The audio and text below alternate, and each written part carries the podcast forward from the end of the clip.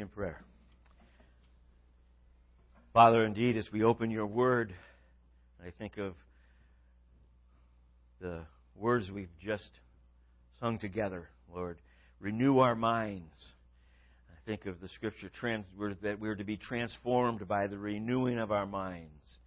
We ask, Lord, that that would be achieved through your Holy Spirit working in us this morning as we share together in your words. In Jesus' name, amen. You may be seated.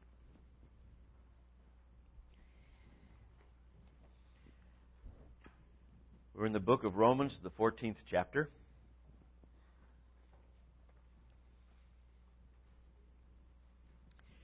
And we'll be looking, we'll be beginning with verse 1 and going through uh, verse 12 as we read this morning. As for the one who is weak in faith, welcome him, but not to quarrel over opinions. One person believes he may eat anything, while the weak person eats only vegetables. Let not the one who eats despise the one who abstains, and let not the one who abstains pass judgment on the one who eats. For God has welcomed him. Who are you to pass judgment on the servant of another? It is before his own master that he stands or falls, and he will be upheld, for the Lord is able to make him stand. One person esteems one day as better than another, while another esteems all days alike. Each one should be fully convinced in his mind, his own mind. The one who observes the day observes it in honor of the Lord. The one who eats, eats in honor of the Lord, since he gives thanks to God, while the one who abstains, abstains in honor of the Lord and gives thanks to God. For none of us lives to himself, and none of us dies to himself. For if we live, we live to the Lord, and if we die, we die to the Lord. So then, whether we live or whether we die, we are the Lord's. For to this end Christ died and lived again, that he might be Lord of the dead and of the living. Why do you pass judgment on your brother? Or you, why do you despise your brother? For we will all stand before the judgment seat of God, for it is written, As I live, says the Lord, every knee shall bow to me, and every tongue shall confess to God. So then, each of us will give an account of himself to God. Uh, before I actually get into that, I want to get to go back a little bit. Uh, a couple of weeks ago, when I started back in, in Romans here in chapter 15, actually, the the section that we're looking at is primarily covers through chapter 14 and 15 of Romans. But I want to go back to verses 5, 6, and 7 of chapter 15 uh, to get, again, a gist of what Paul is driving for in, in what he's going and, and discussing here. Chapter 15, verse 5 May the God of endurance and encouragement grant you to live in such harmony with one another in accord with Christ Jesus, that together you may have one voice, glorify the God the God and Father of our Lord Jesus Christ. Therefore, welcome one another as Christ has welcomed you for the glory of God. Picture of, of what the emphasis that I, I tried to bring last week was this whole idea of living in harmony. One voice. Welcome one another. and this idea of welcome, I went through pretty extensively last week, but or two weeks ago, I guess. But but welcome one another, this idea to receive someone to yourself in such a way that that you give them that confidence that uh, that you care about them, that you're interested in them. It's more of a sense uh, of of almost gra- bringing them into an embrace, and not just an embrace out of duty, but an embrace out of care, concern, and love. To welcome them, to accept them, is another. Uh, some of the verses use the word accept. That idea of drawing them in is what is meant here. With that idea of welcome and drawing in and, and coming together in that way, and you think of the emphasis since chapter 12 of Paul referencing the, the idea of how we love one another and, and to be in unity together, this live in harmony with one voice can only be achieved if we are receiving each other this way. And if we're receiving each other this way, I'll tell you, if you uh, truly embrace uh, a fellow believer uh, as, as one who you care about, are interested in, and concerned for, you're not going to find yourself uh, on the other side of a discussion at some point where it's not going well for that person. In other words, you'll find yourself either defending them or saying, I'm not interested in hearing that kind of stuff. It kind of has a way of curbing gossip, or at least our participation in it.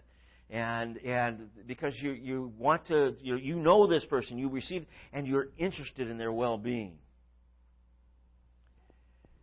And note the purpose.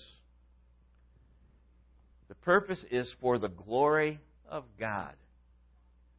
I think of the, uh, I mentioned this, I know uh, when we preached on this, uh, Westminster Confession, the very first statement, the very first question is What is the purpose of man?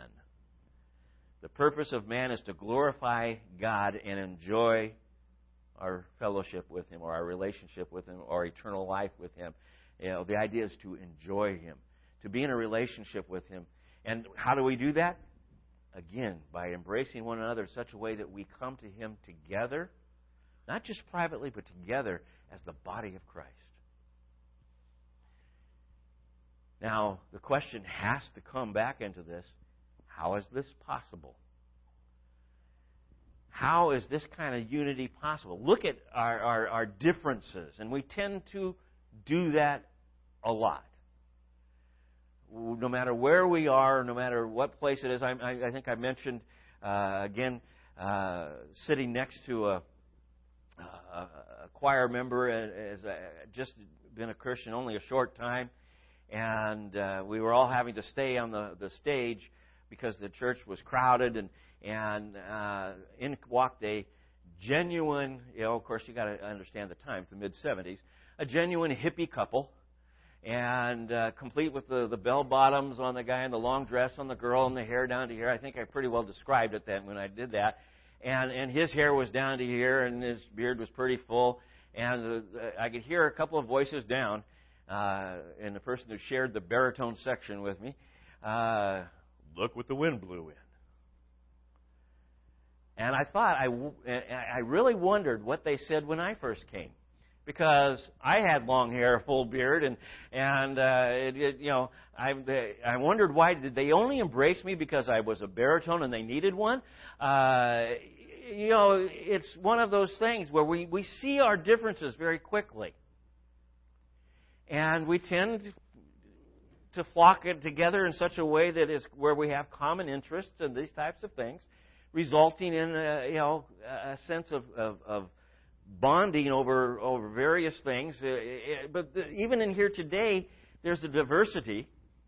Uh, I, I was writing down these things as I was thinking about them actually earlier. But what are some of the differences?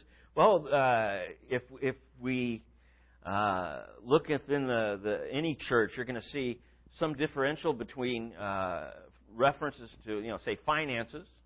There's some people uh, I, I, can, I, I mean, there's some people in our congregation that are existing on Social Security alone, and I can think of a couple of them where it's under $900 a month. That's not very much money today. And I know that there's, there's some here that are doing much better than that. And so there's a difference in our finances. There's a difference in our educations, where we were educated, how we were educated. Uh, I, I can think of uh, some people that uh, primary education, at least their, their first several years of education, in some cases all through their uh, elementary and high school, was in a, in a Christian school. And others who, up to the eighth grade, were in a Christian school and then went to a public school. Some who had public school all their life, some that are homeschooled. So we have different ideas about the education, how it works, and what, what is working best for your family physical differences, various stages of health, uh, you know, are represented uh, in here. But the thing that, that we're concerned about aren't those things as much as what we're talking about is our differences in, in our way we look at God and the way we understand His Word. This is where Paul really wants to see unity. And it's probably one of the hardest places for us to find it. What it requires since we don't agree on everything, and I don't know any any I, I have yet to be in a, a church group that agreed on everything. Uh, you know, uh, we need to establish, and and I think Paul spent a good part of the book of Romans doing this, establishing what the core essence of what we believe together is the the the very nature of what it is to be a believer in Christ. Certainly centered around the death, burial, and resurrection of Jesus Christ and the need of man for a Savior. The fact that we can't save ourselves. Paul is, is just, Romans is so emphasizes these things. And so we find ourselves in agreement about a very essential core, and quite candidly, that's the core that binds the body of Christ globally, all through history past, present, future. Yet, some of us, all of us, have, for lack of better word, some distinctives that we hold on to that are maybe unique to our group or unique to a particular way of thinking. Certainly, uh, you know, we, I mentioned a, a couple of them uh, a couple of weeks ago, but you know, we could get into uh, the, the use of the gifts of the Holy Spirit. Uh, there's, there's, there's a group that's called cessationists who believe that certain gifts are no longer used today. There's continuationists who believe all the gifts are used today, and within the framework of that, there's various degrees of how they are used. And, and so churches tend to congregate around how they view the Holy Spirit. What's the essential part of, of, of the idea of the Holy Spirit, though? There is a Holy Spirit. He is God. He, he's not a substance, he's a person. And that He gives the gifts to the church and He empowers us to use them, and He indwells us at the point in, uh, of, of our confession of faith, at the point that we believe. Those kinds of things we unite together and we agree with. And what that allows me to be able to do is to go across town and, and, and enter into worship in another church and be perfectly comfortable, even though we're looking at some things probably different in, in on, on a kind of peripheral area.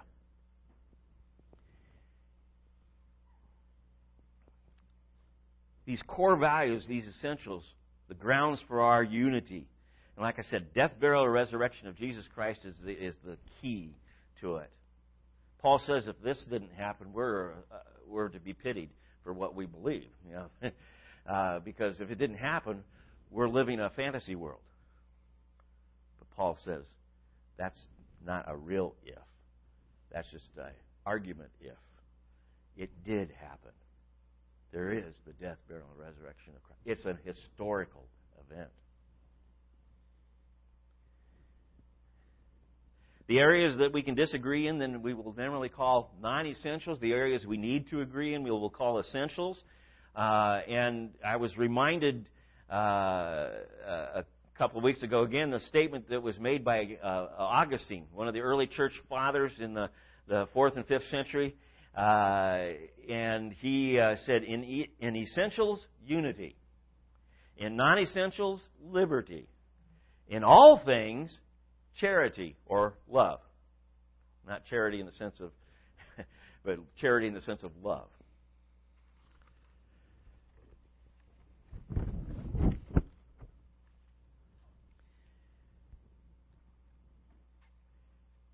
So, with that in mind, that need for that Paul is emphasizing, you know, unity, harmony, one voice, in the sense of what is important in our faith, that draws us together in such a way that God is glorified for the purpose of glorifying God. And this is not just for the purpose of glorifying God in our presence amongst ourselves, but that the outside world can look in and see the church and its relationship with each other. Again, I know I say this a lot, but how did Jesus say he, that we would be known as his followers? By our love for one another. How we love each other. People on the outside, they're, they're really, candidly, they're, they're not even interested in our doctrine if they have, don't know the Lord. What they're interested in is, is whether or not they see a sense of love and compassion. Because that is missing just about everywhere else in the world today. So, Paul says something very important here. Verse 14, he says, As for the one who is weak in faith, welcome him, but not to quarrel over opinions. Now, I want to emphasize first the welcome, because this is the same word out of 15, verse 7, where we're to welcome or accept one another. It's really important we grasp this because what God is saying is, I want you to accept those I've already accepted. Does that make sense? I want you to accept those I've already embraced and accepted. So we are to accept the same word, embrace one another. I, I, I struggle with this phrase, the, the one who is, is weak in faith. Actually, I, I, I am confident that the, the, the full, the, the, the, the, the before faith should be there, and it's weak in the faith. Not that their faith is weak in the sense of where they are, but their understanding of the faith is not mature yet.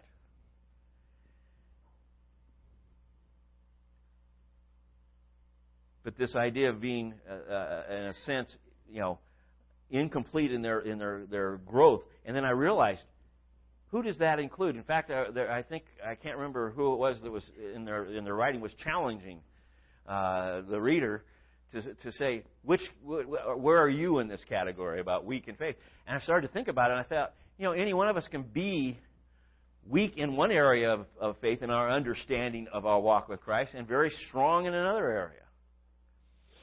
Uh, when I first became a Christian, the one thing I absolutely had no doubts about was the death, burial, and resurrection of Jesus Christ because I had done everything I could to get out from underneath that. I'd spent a year and a half of, st- of, of reading and looking and studying before I ever asked Christ to be my Savior. And the reason I asked was I came to that point where there's no other conclusion. There is no other conclusion. I won't go into the details at this point, but you, those of you who know my testimony know what I went through to get to that point, and it was finally, okay, God, I surrender. You, you must be who you say you are. But I didn't have a clue about creation. I did everything I could to shuffle everything that I had learned in my life in reference to the earth and its, and, and, and its existence.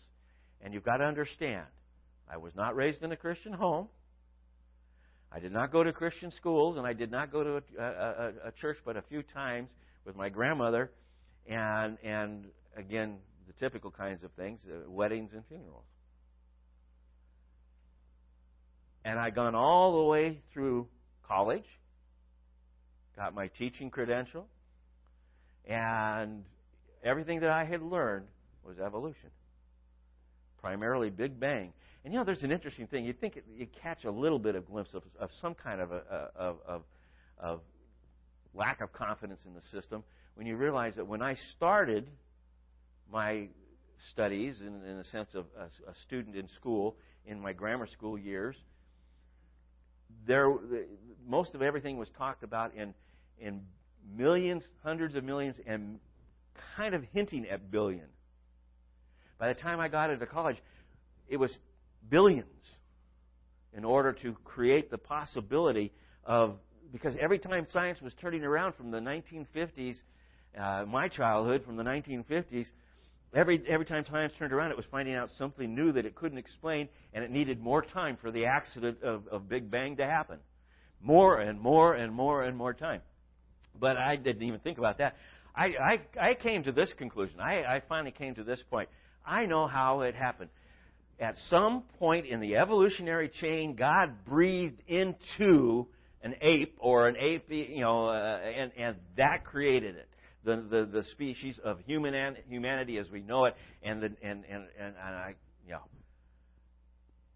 and I thought that was I thought that was pretty amazing that I came to that conclusion. Found out there was actually other people that had come to that same conclusion, uh, and and wrongly. I'll tell you now, but but the the point is is that I was really strong in one area, and I was really weak in another. And I think we're going to go through, I, I, I see where I can see some people and I, I look at their walk and I think of, of some aspects of it because I, I know them and I, I'm almost envious in a sense of, of how close they are to the Lord in specific areas where I seem to be at a distance. And then I tell people, uh, I have people come to me and say, "Will you pray for me because I know God hears you." You know, how, how, you know He hears you too. Uh, but but this idea of of just realizing that I think this idea of weak in the faith can actually be any of us at some point in time as we're growing in the Lord. And if we actually get down to it, how many of us have achieved the idea of, of, of where we actually have attained it all anyway? So, in some ways, we're all weak in the faith. So, I, I want to be careful here that nobody takes offense at the phrase weak in the faith.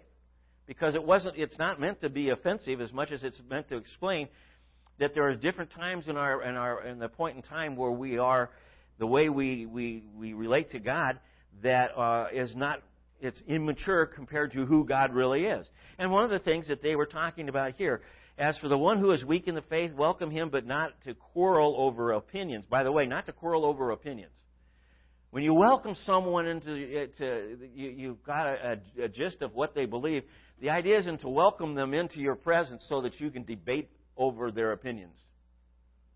And you know, uh, it doesn't mean that that can't happen. What I'm saying is, don't that if that's your motive. I, I mean, I can think of, I, you know, trying to, you, know, you invite somebody over for dinner because you're going to convince them, you know, this type of thing. You know, that that's not the intent of welcoming them, embracing them, and and and, and receiving them to yourself. The the weak in the faith, the ones that he talks about here, and I've already read the verses, is the one who doesn't eat meat. We'll get to this in a minute. Verse 5, the one who observes special days, and actually in verse 21, possibly in, in, in tying that one in, uh, the one who, who ha- doesn't drink wine. I want to first make sure you understand this is not the same issues as those who are teaching a different gospel or a different doctrine in the sense of what Paul is talking about, for instance, in the book of Galatians. We're not talking about the Judaizers who are coming in and saying, you basically, you must first be a Jew so that you can be a Christian. That, we're not talking about these. What we're talking about is, is less important issues where Paul would say at this point, no, this, you receive this person. Paul says when it comes to the Judaizers and, the, and the, the, the gospel that was coming with it, he says, don't receive this. It's anathema. So it's very clear that he's not talking to. These people are received in the church, embraced. They're Christians, they're believers. They just hold some things uh, as to the way they walk with the Lord that are important to them to, in this case, abstain from or to participate in, either way. One of them is, is, is to not eat meat, for instance. There was a concern, and, and, and some people think this might have been the, the uh, a Jewish population because of their, their dietary laws. They were concerned about being in Rome and going to the meat market, so to speak, and, and, and not having kosher meat. So it's better to not take a chance. We won't eat it unless we can get but I think it's broader than that, if that at all, quite candidly. I think the real problem was is that you had a number of people who were brought up in the in the in the Gentile world in a pagan society, and the the majority of the meat that they ate had been sacrificed to idols. I think it was Ray Stedman in a sermon back in the '60s said uh, they were eating uh, McIdol burgers. Uh, you know, and and the the idea was was that, in fact, even the places where you bought your meat frequently was near a temple, a, a pagan temple. The priests get everybody gets the, the the portion that they're supposed to get in their worship, and the priests always had a surplus. What did they do? They took the surplus and sold it to the butcher, basically, and the butcher sells it to the public. The question was now that I'm a Christian, can I eat meat that's already been sacrificed to a pagan idol? Now, I'm going to ask you point blank. Would, would you go to, and I'm not going to name any stores, I, that would be, I guess, a terrible thing to do because somebody, I could just hear somebody say, Pastor Bob said so and so is a pagan. Um, but you go to some market and you know that the guy is into some kind of sacrificial religion and that they bleed their goats and they bleed their cows and, and everything else in a particular worship manner that has nothing to do with God, has nothing to do with the Bible, has nothing to do with the Christian walk. I don't know, would you feel comfortable going in and buying your meat there? I have to tell you, I don't think I would. I probably wouldn't shop there. Uh, somebody could tell me they had the best, you know, cuts of meat in town. There's just something about the idea of something being sacrificed to an idol that turns me the other way. And those of you who know me know that I am not a vegetarian.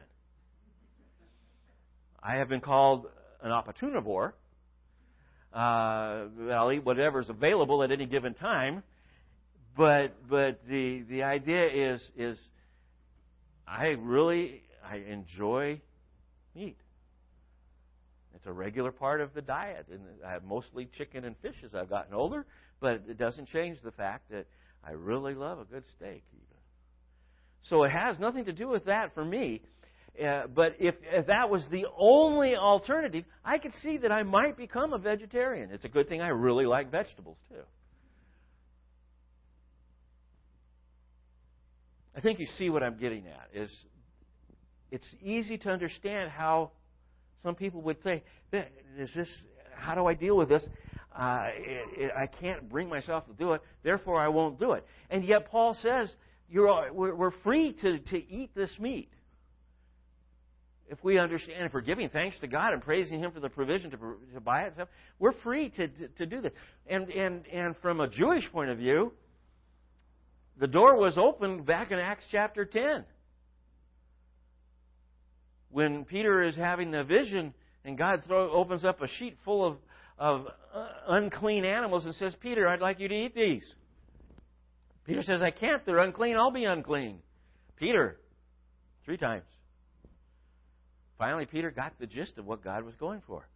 Nothing that God creates is unclean the thing that is unclean is me inside. That's the issue. And even Jesus basically drives that point home in his teachings. So I become that believer who simply chooses not to eat meat. But you are free to eat it. Okay, how do we deal with this? Because my reason for not eating it is a for lack of better words, a religious purpose. It has to do with my faith. And I believe that somehow it corrupts me if I do it. Well, Paul makes it real clear in here. Don't despise me for that. In other words, don't, you know, see it as as oh, you, you ridiculous person, and, and disregard my position. It's not an essential about salvation. We're not talking about salvation. It's an area, and and it's one of those things where it's not our job to disrupt that. God, in His time, if that person wants, you know, and, and can see it, He may make a, a, a transition and change. But we're not to despise or judge from either side. Notice how he puts that. Uh, look at it. Let not the one who eats despise the one who abstains, and let not the one who abstains pass judgment on the one who eats. It's not supposed to go either way. You know, we can get to to to further down the line of non-essentials in the sense of faith, or at least they should be, to play cards or not to play cards. That is the question. Um, I've been in a church, uh, the first church I attended as, as a believer. Uh, card playing, I, I didn't know it. You never knew it to read their statement of faith or anything, but but uh, I, I've shared this story many times. But one of the elders uh, was a supplier of, of, of stuff that I used in my shop, uh, and and so I was in purchase uh, picking up some supplies, and and he says, "Hey Bob, come here a minute." I said, "Yeah, Tom." And he says, "Here, I, I, a salesman gave me a deck of cards. You want them?" I said, "Sure." I put them in my pocket, and, and as I was walking away, he says, "You play cards?" I call that today entrapment, but anyway, um, I said, "Yeah." he says, "No." He says, "Think about it. Cards are played in gambling places. They're used for fortune telling." And he just went on and on and on and on. And he convinced me. I think, well, yeah, but now what do we do with them? you know, and I was kind of, you know, he tossed them into the wastebasket. I really, you know, I don't know. I, I didn't know the rule. It's interesting. When I got off the Bible college, I found all sorts of play, people to play cards, including some of our instructors who were all of the same general brotherhood of believers. You know, in the sense of, of, of, of how they, they, they, they looked at things. And I remember one of my instructors, his name was Dallas Missouri. Tremendous card player. He loved bridge, he loved hearts. And uh, one night he's, he's, he's got a, a, a hearts little, you know, set up a, a group of people playing hearts at his house. And a friend of his from out of town happens by unannounced and he saw that Dallas was playing cards. And he was overwhelmed because he said, I thought you believed like I believe. And he started to really reprimand. And he says, Look, I, you need to understand that it works both ways how this works. You're not to condemn me. I'm not to, to, to, to you know, push you away or, or despise you. I, I, you know, I would never invite you to my house on card night because I wouldn't want to put you in a position of, of awkwardness. But there's nothing wrong with me playing cards from my side of looking at it. I'm not violating my faith in any way. Now, he went immediately to the about causing your brother to stumble thing. We're going to get into that later. Because it's, that is very misused and abused a lot. But the idea basically is, is that what is, what is it that really brings us together? To play cards or not to play cards? No, that's not. It, it, it, for some people, though, it, it's important that they don't. I'll share with you. I, most of you know I do not preach, "Thou shalt not drink." I can't find anywhere in the Scripture that says, "Thou shalt not drink." I find several scriptures that say, "Be careful how much you drink." and to be, you know, this type of thing, and not to be drunk with wine. And there's several verses that, that talk about what happens in the Old Testament and New Testament about being drunk with wine, etc. Don't so don't misunderstand. I'm not condoning going out and having, you know, huge parties and, and you know and, and drinking until you're you're drunk and all this kind of stuff. But I don't drink. Not I'm a teetotaler. I don't drink has nothing to do with the law, has to do with me. For me to drink is a sin. I'm not going to go into great detail about it, other than that that's the reality. I have several Christian friends who have wine with their dinner. I can sit at the table with them. I'm not. I'm not. It doesn't cause any stumbling blocks or problems for me, and I don't come up with, well, you shouldn't do that. You know, this type. Because it's not a part of, of my faith system. Now, there'd be a difference if I came by your house and found you, you know, you know, intoxicated and, and, trying to, you know, get your key into the car and can't find the keyhole or whatever. Um, but we have a sense of of allowing people to come to uh, a point where there's certain things in, in, in our faith system that has nothing to do with salvation or being saved or, or, or sanctification, has to do with what's needful for me. And so Paul, what he ends up saying is, is, is you know, uh, verse 5, the end of verse 5, he says, Each one should be fully convinced in his own mind. In other words, you need to be able to lay your faith principles on the altar of God and walk away with a contented feeling that you and God are in good relationship and good, you know, in a good rapport with each other. And I can do that with my drinking. I know that I know that I know I am where I'm supposed to be in reference to that. But that I don't. It's not an issue of the church as much as it's an issue of my particular needs in relationship to my faith. And I will guarantee you, for me to drink is going to be a disruption in my relationship with God. How do I know? I was convinced at a point in time, as a Christian, since I was around a number of Christians, that, and, and I was convinced, oh, it's not a, I, I, I am free to drink. I had never dealt with drinking from a capacity of myself. I drank just to quit drinking because it was a rule. And it interfered with my walk with the Lord again. And I realized Bob Hapgood can't drink. Mike, my good friend, he can. I have friends who are vegetarians. They don't eat meat for various reasons. You know, uh, but I don't know any of them that don't eat meat by because of a faith issue. Uh, in the circles that I run in, I do know that there are groups of people who don't uh, eat meat because of faith issues. Am I supposed to now disdain them? Despise them? No. However, they're not to disdain or judge me either. And I have to tell you, there is a time where I, I received a seven page letter from a, a, an acquaintance uh, who was uh, actually had to do with soul sleep. I, I had done a funeral, and I said, "This day you will be in paradise." Jesus said to the man on the cross, "I believe that as soon as you close your eyes, here you're with the Lord in His presence." I believe that. Got a seven-page letter of why that was wrong. That you soul sleep, we all resurrect at the same time at the end of the age, and it's like a quick blink of an eye. It, it won't make it.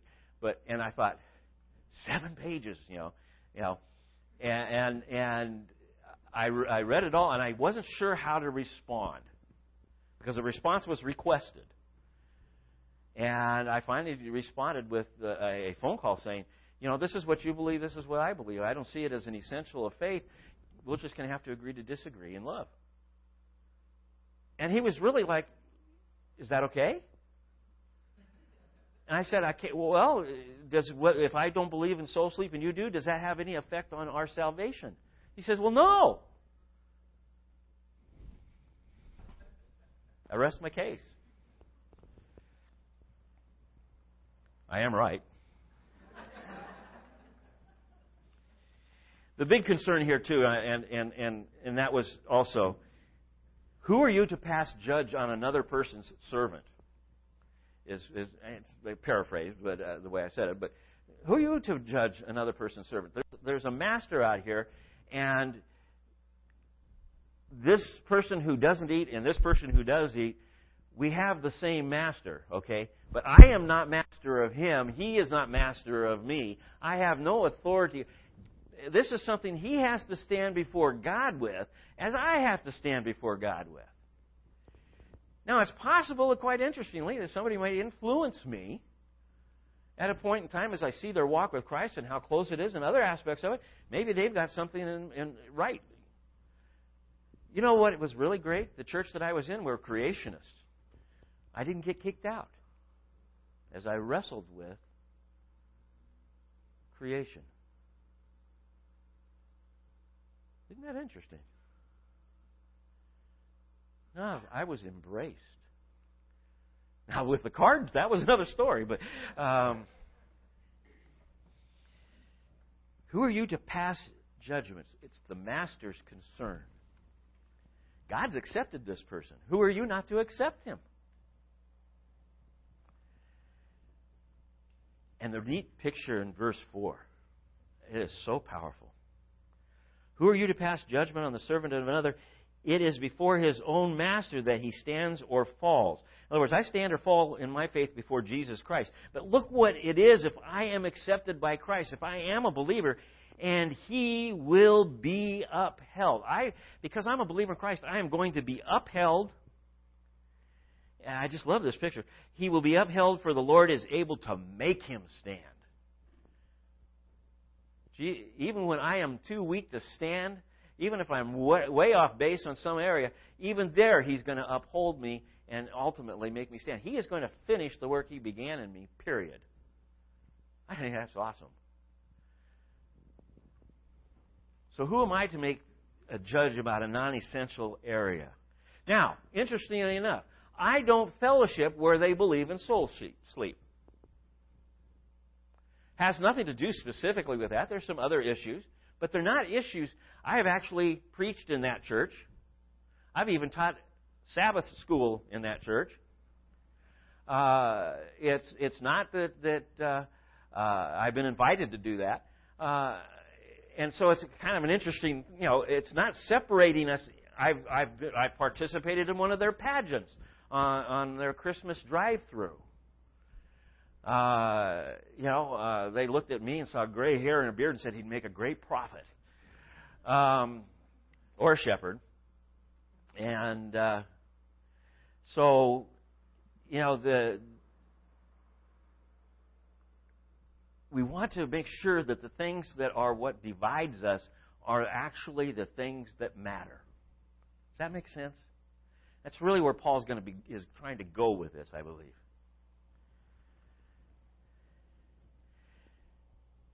So the solution again here is that that it's not the rules about eating or don't eating, uh, you know, worship on one particular day or another particular day or, or, or celebrate certain days that someone else doesn't celebrate. You know, those aren't the issues. Each one needs to be fully convinced in his own mind, it says. And that took me to Colossians 3.17. I know you're familiar with the verse, but it's, it's just uh, that, that picture of, of uh, uh, you know, and whatever you do in word or deed, do everything in the name of the Lord Jesus, giving thanks to God and the Father through him. Whatever you do, lay it before God on the altar. That's where you're going to find your peace. And sometimes somebody, I have people say, can I go to, well, can I go to the movies at the theater? And I'm trying to think, uh, are you talking about a specific movie or in general? Now, this particular group of, of, of young people at a camp were uh, of a Wesleyan background. Those of you who understand that understand that they don't go to movie theaters, back then at least. But it was kind of interesting. They wanted to know why it was okay to watch it on a video player at home. I had I just said you have to ask your parents.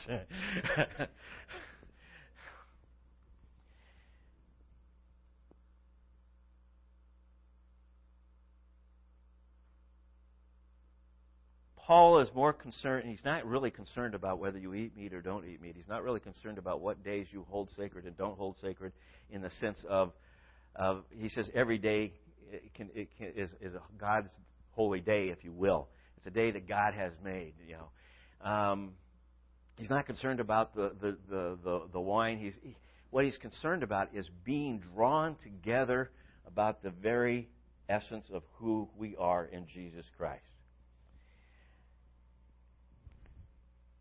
The one thing that, that uh, you know, uh, I go, I'm looking at going backwards in Colossians in chapter two. It says, "You were dead in your trespasses and the uncircumcision of your flesh. God made alive together with Him, having forgiven us of our trespasses by canceling the record of debt that stood against us with its legal demands. This is set aside, nailing to nailed to the cross." There's the core. He disarmed the rulers and the authorities and put them to open shame by triumphing, triumphing over them in Him. This is who we are.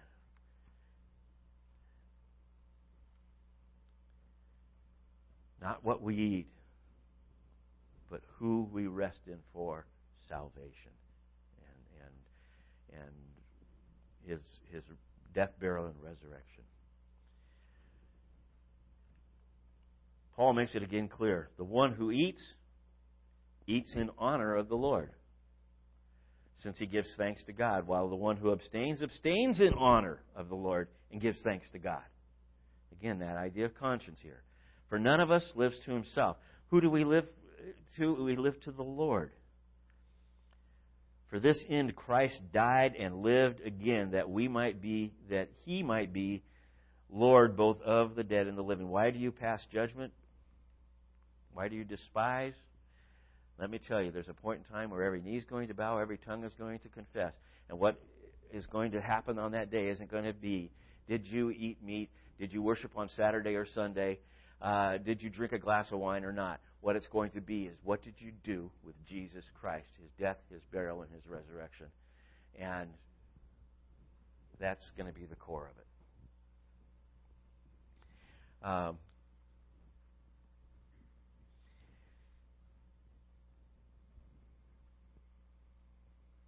I don't live for myself. That's one thing he makes clear here. I, I, I live for the Lord first. Uh, and I'm just, I have to tell you, I'm still, I'm figuring that out, how that works. And I'm still working on it. So there are people at various times and, and, and points in my walk that could look at me and have to scratch their head and say, I thought he was, he was closer to God than that. I suppose that's even happened, you know. We're all working on it together. We all are in a position. There's not one of us in here that comes to salvation any other unique way. We all come the same way through the blood of Christ and Christ alone. Again, not what you eat or don't eat. So, uh, what I'd like to do is just to go ahead and, and enter into communion together this morning. And that reality, as the ushers come forward uh, to pass out the communion, uh, if you'd hold it until we're all, all, all share, served and we'll share it together. But that reality, the, the worship team is going to sing, I Need Thee Every Hour. Think about the words as we go through the song, as we prepare our hearts for communion.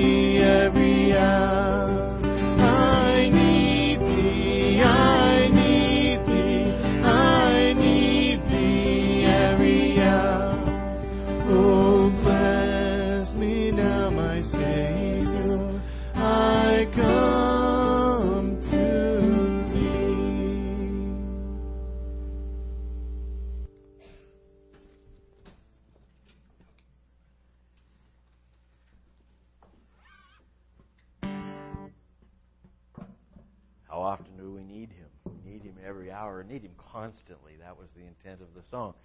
Uh, you know, I can't, uh, uh, I can't make it without Him. Not even as I am saved. In my saved, I still need to be surrendering to Him. It made me think of a of a gentleman who uh, I mentioned him before. I, I met. He sets his watch five minutes off the hour to go beep just once and it's to remind him if he had thought about God in the last hour.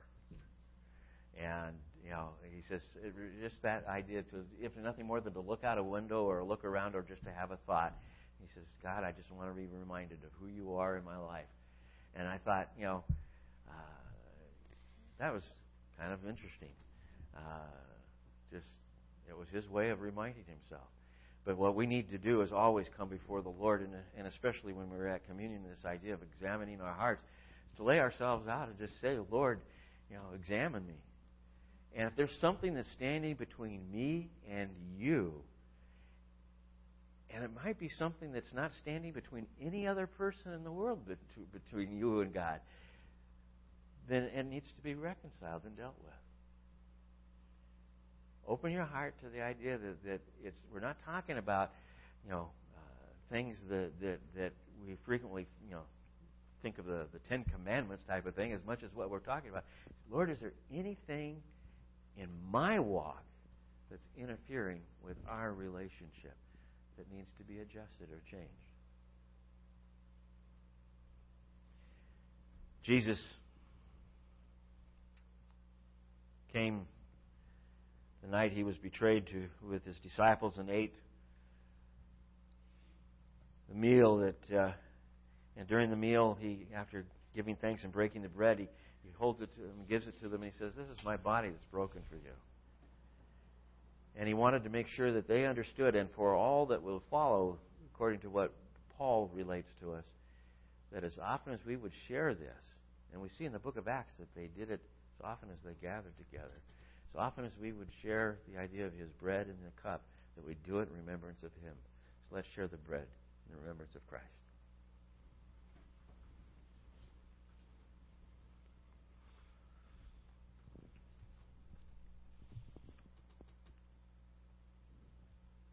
Christ emptying himself of, uh, and, and coming to earth and becoming flesh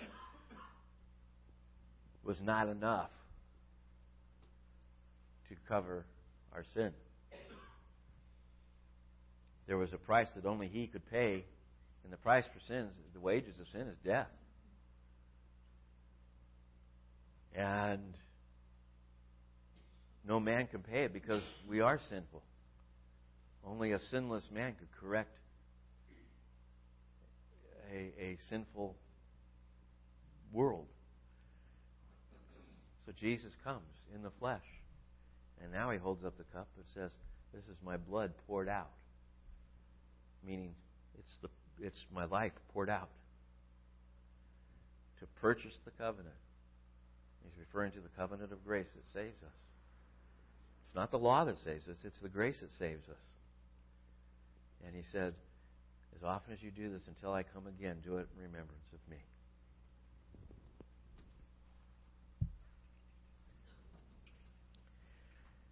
Father, we are indeed grateful. I, I know that it, it, it, it's said over and over and over again at the point in time that we, we try to come up with a significant word or group of words that express how thankful we are. We realize that words can't do it. But I am aware, Lord, the things that you have asked of us that we might offer ourselves to you as a living sacrifice, that you might renew our minds, transform us, and by the renewing of our minds, we know that comes through your word and sharing in your word and, and allowing your word to enter into us in such a way that it comes over and over again and often. Lord, cause us to see your word as a tool of, of renewing our minds, that we don't approach it once in a while, but that we, we allow it to be in us constantly. Lord, bring it to mind. Bring things from your word to mind in every situation that we come against and come into, both joyous and those things that are of temptation and, and, and where we need you to, to, to intercede and, and, and strengthen us, Lord. We ask for your word to dominate in our lives. And we thank you, Father, that, that again we have your word, your revelation of yourself to us. We recognize it as the only true word of God. And we rest with confidence in its truth. Thank you for our salvation. We worship you. Cause us to go with a confidence that the God of all creation is our Savior. In Jesus' name.